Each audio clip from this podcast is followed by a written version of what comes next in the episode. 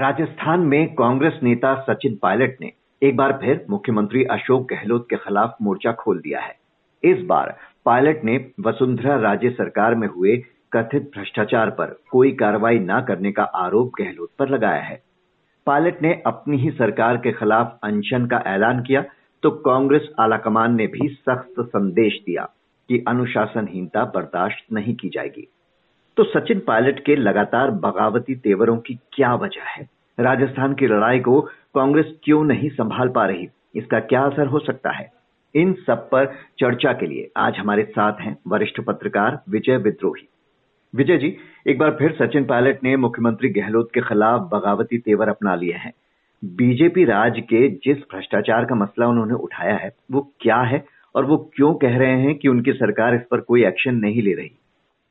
देखिए, जब 2018 के पिछले विधानसभा चुनाव से पहले कांग्रेस ने वसुंधरा राजे सरकार की भ्रष्टाचार के मामलों को लेकर तगड़ी घेराबंदी की थी। उस समय सचिन पायलट प्रदेश के अध्यक्ष हुआ करते थे और अशोक गहलोत महासचिव हुआ करते थे।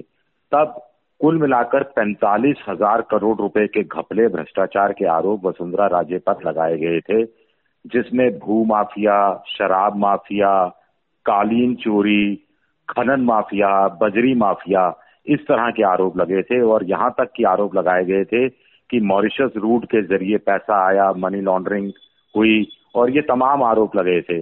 और उस समय उससे पहले जाँच के लिए अशोक गहलोत ने जो उनका दूसरा कार्यकाल था उससे पहले का एक माथुर आयोग का भी गठन किया था, लेकिन माथुर आयोग का गठन कमीशन ऑफ़ इंक्वायरी एक्ट के तहत नहीं किया गया था।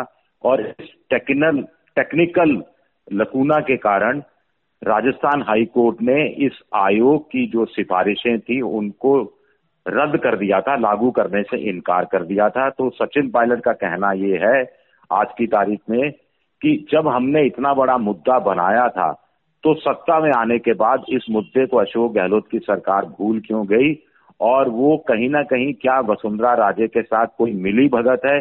जिसके कारण वो जानबूझकर भ्रष्टाचार के जो आरोप खुद उन्होंने लगाए थे उनकी जाँच करने से कतरा रहे हैं। अगर वे इतने गंभीर आरोप अपनी ही सरकार पर लगा रहे हैं तो अशोक गहलोत का इस मसले पर अभी तक उन्होंने कुछ कहा है? उनका क्या कहना है? जी नहीं अशोक गहलोत के तरफ़ से चुप्पी है। हालाँकि हम लोगों को ये बताया गया है कि कल संभव है कि अशोक गहलोत दिन में एक प्रेस कॉन्फ्रेंस करें।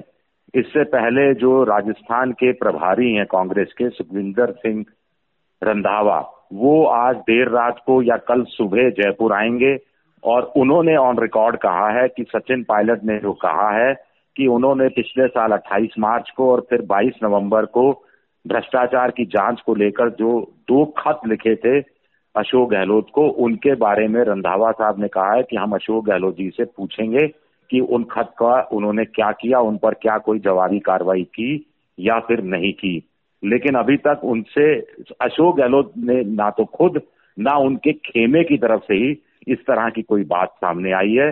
बीजेपी का ज़रूर कहना है कि वसुंधरा राजे पर लगे आरोप गलत हैं और सचिन पायलट को कायदे से पिछले साढ़े चार साल में अशोक गहलोत की सरकार ने जो भ्रष्टाचार किया, उनको तवज्जो देनी चाहिए थी, उनकी जाँच की बात करनी चाहिए थी। 2018 में जब से कांग्रेस सत्ता में आई राजस्थान में, तब से ही इन दोनों बड़े नेताओं का टकराव सामने आ गया था।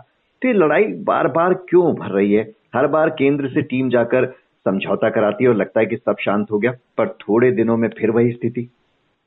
दरअसल अशोक गहलोत और सचिन पायलट के बीच झगड़ा इसलिए नहीं सुलट रहा क्योंकि आला कमान ने कभी झगड़ा सुलटाने को लेकर गंभीरता से कोई प्रयास ही नहीं किया।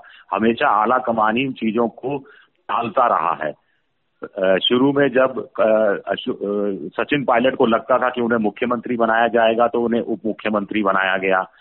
और उसके बाद से अगला डेढ़ साल एक दूसरे पर थोड़े बहुत तंज कसने में बीता, लेकिन फिर सचिन पायलट मानेसर चले गए, वहाँ उन्होंने बगावत की 18-20 विधायक ले गए। उसके बाद से फिर दोनों में बड़ी खटास पैदा हो गई। तब सचिन पायलट को प्रदेश अध्यक्ष पद से हटाया गया उप मुख्यमंत्री पद से भी हटाया गया। और उसके बाद से लगातार वो आँख में खटकने लगे अशोक गहलोत की, और कहीं ना कहीं सचिन पायलट को लगता रहा कि अशोक गहलोत उनके करियर को तबाह कर देना चाहते हैं। और जब तक राजस्थान में अशोक गहलोत राजनीति में हावी हैं, तब तक सचिन पायलट का कोई भला नहीं होने वाला। अब पिछले साल सितंबर में सचिन पायलट को एक आस जगी थी कि राष्ट्रीय अध्यक्ष बन जाएँगे अशोक गहलोत और मुख्यमंत्री की कुर्सी उनको मिल जाएगी, लेकिन वहाँ भी किस ढंग से विधायक दल की बैठक का बहिष्कार हुआ, कांग्रेस के 92 विधायकों की तरफ़ से जिसमें मंत्री शामिल थे, और कैसे सचिन पायलट का ये जो प्रयास था, वो भी ढह ढहा कर गिर गया, उनका सपना चूर चूर हो गया, और तब उनको ऐसा भरोसा दिलाया गया कि दो तीन मंत्रियों के खिलाफ अनुशासनहीनता की कार्रवाई की जाएगी, जो कार्रवाई नहीं होती है, इससे सचिन पायलट नाराज़। सचिन पायलट ने सूत्रों के अनुसार मल्लिकार्जुन खड़गे से और उससे पहले राहुल गांधी से दो तीन बार गुहार की कि उनको और अशोक गहलोत दोनों को दिल्ली बुलाकर आमने सामने की बातचीत कराई जाए ताकि कोई समस्या का समाधान हो सके। लेकिन ऐसा भी कुछ नहीं हुआ तो सचिन पायलट नाराज़। अब छह महीने बचे हैं विधानसभा चुनाव में। सचिन पायलट को पता है कि उन्हें मुख्यमंत्री नहीं बनाया जाएगा, उनको प्रदेश अध्यक्ष भी नहीं बनाया जाएगा। उनको ये उम्मीद है कि उनको चुनाव संचालन समिति कोऑर्डिनेशन कमेटी समन्वय समिति टाइप कुछ बन जाए, जिसकी कमान सौंपी जाए, इस प्रयास में वो लगे हुए हैं। लेकिन सचिन पायलट को यहाँ भी ऐसा लग रहा है कि अशोक गहलोत, ये भी दो पावर सेंटर के नाम पर ऐसा भी नहीं होने देंगे। तो हर तरफ़ हताशा और निराशा के माहौल से सचिन पायलट गुजर रहे थे, और ऐसे में समर्थकों का भी दबाव था। वो खुद भी अपने आप को दबाव में महसूस कर रहे थे। तो ऐसे में मुझे लगता है कि जब आला कमान कोई भला नहीं कर रहा तो सचिन पायलट ने फिर ये अपना अंतिम दाव खेला है। उनको लगता है कि चुनाव से पहले आला कमान पर को बार्गेनिंग के लिए कहीं ना कहीं मजबूर किया जा सकता है। अब वो सफल होंगे, नहीं होंगे, आज की तारीख में हम नहीं कह सकते। तो इस बार कितने लोगों का समर्थन उन्हें प्राप्त है? क्योंकि तीन साल पहले जब उन्होंने एक बड़ी बगावत करने की कोशिश की, संख्या बल में वो बुरी तरह से मात खा गए। अगर आप कह रहे हैं कि वो अंतिम लड़ाई की कोशिश में है तो क्या इस बार वो आर पार की लड़ाई के मूड में दिख रहे हैं? या हर बार की तरह थोड़े दिनों बाद फिर शांत हो जाएँगे और ये बस चुनावी स्टंट बनकर रह जाएगा? नहीं नहीं, इस बार अंतिम लड़ाई है और ऐसा आला कमान ने जो जब से उनकी प्रेस कॉन्फ्रेंस हुई है, उसके अड़तीस तीस घंटे बाद भी कोई प्रतिक्रिया नहीं दी है। उल्टे अशोक गहलोत के पक्ष में प्रतिक्रिया दी है। ये माना जा रहा है कि सूत्रों के अनुसार कि कांग्रेस के आला कमान के कुछ नेताओं ने फ़ोन किया, लेकिन सचिन पायलट ने फ़ोन नहीं उठाया। तो सचिन पायलट ने अपनी तरफ़ से संवाद के दरवाजे क्या बंद कर दिए हैं, अगर इस खबर में सच्चाई है। कुछ लोग कह रहे हैं सचिन पायलट भ्रष्टाचार के नाम पर शहीद होना चाह रहे हैं और कांग्रेस पार्टी छोड़कर अपनी अलग पार्टी बनाने के फेर में है और ऐसे में वो एक आधार तैयार कर रहे हैं कल के अनशन पर बैठकर। ऐसा भी कुछ लोग कह रहे हैं, लेकिन सचिन के मन की बात कोई नहीं जान सकता।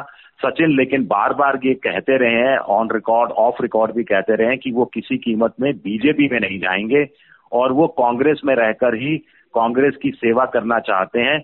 लेकिन महत्वाकांक्षा हर आदमी की होती है नौजवान है तो गर्म खून है जो ज़्यादा खोलता है और राजनीति आप जानते हैं कि थोड़ा सब्र मांगती है कि गालिब भाई भी एक शेर है कि आशिकी सब्र तलब और तमन्ना बेकरार दिल का क्या रंग करूँ खूने जिगर होने तक। तो हम्म। कहानी ये है। जी पर बीजेपी इसे कैसे ले रही है? उसकी पिछली सरकार पर ही आरोप लगाए हैं पायलट ने। वो कांग्रेस की इस अंदरूनी लड़ाई को इस मसले पर तो भुना भी नहीं सकती। जी हाँ आप सही कह रहे हैं, लेकिन बीजेपी के नेताओं के जो ट्वीट आए हैं, वो बड़े दिलचस्प हैं। राजेंद्र राठौड़ जो प्रतिपक्ष के नेता हैं, उनका ट्वीट आया कि कहीं पर निशाना है, कहीं पर निगाहें हैं सचिन पायलट की, और वसुंधरा पर वो निशाना साध रहे हैं, लेकिन निगाहें उनकी, अशोक गहलोत की कुर्सी पर लगी हुई है। फिर वो कह रहे हैं कि वीर गुजर अंतिम लड़ाई के लिए सामने आ गया है।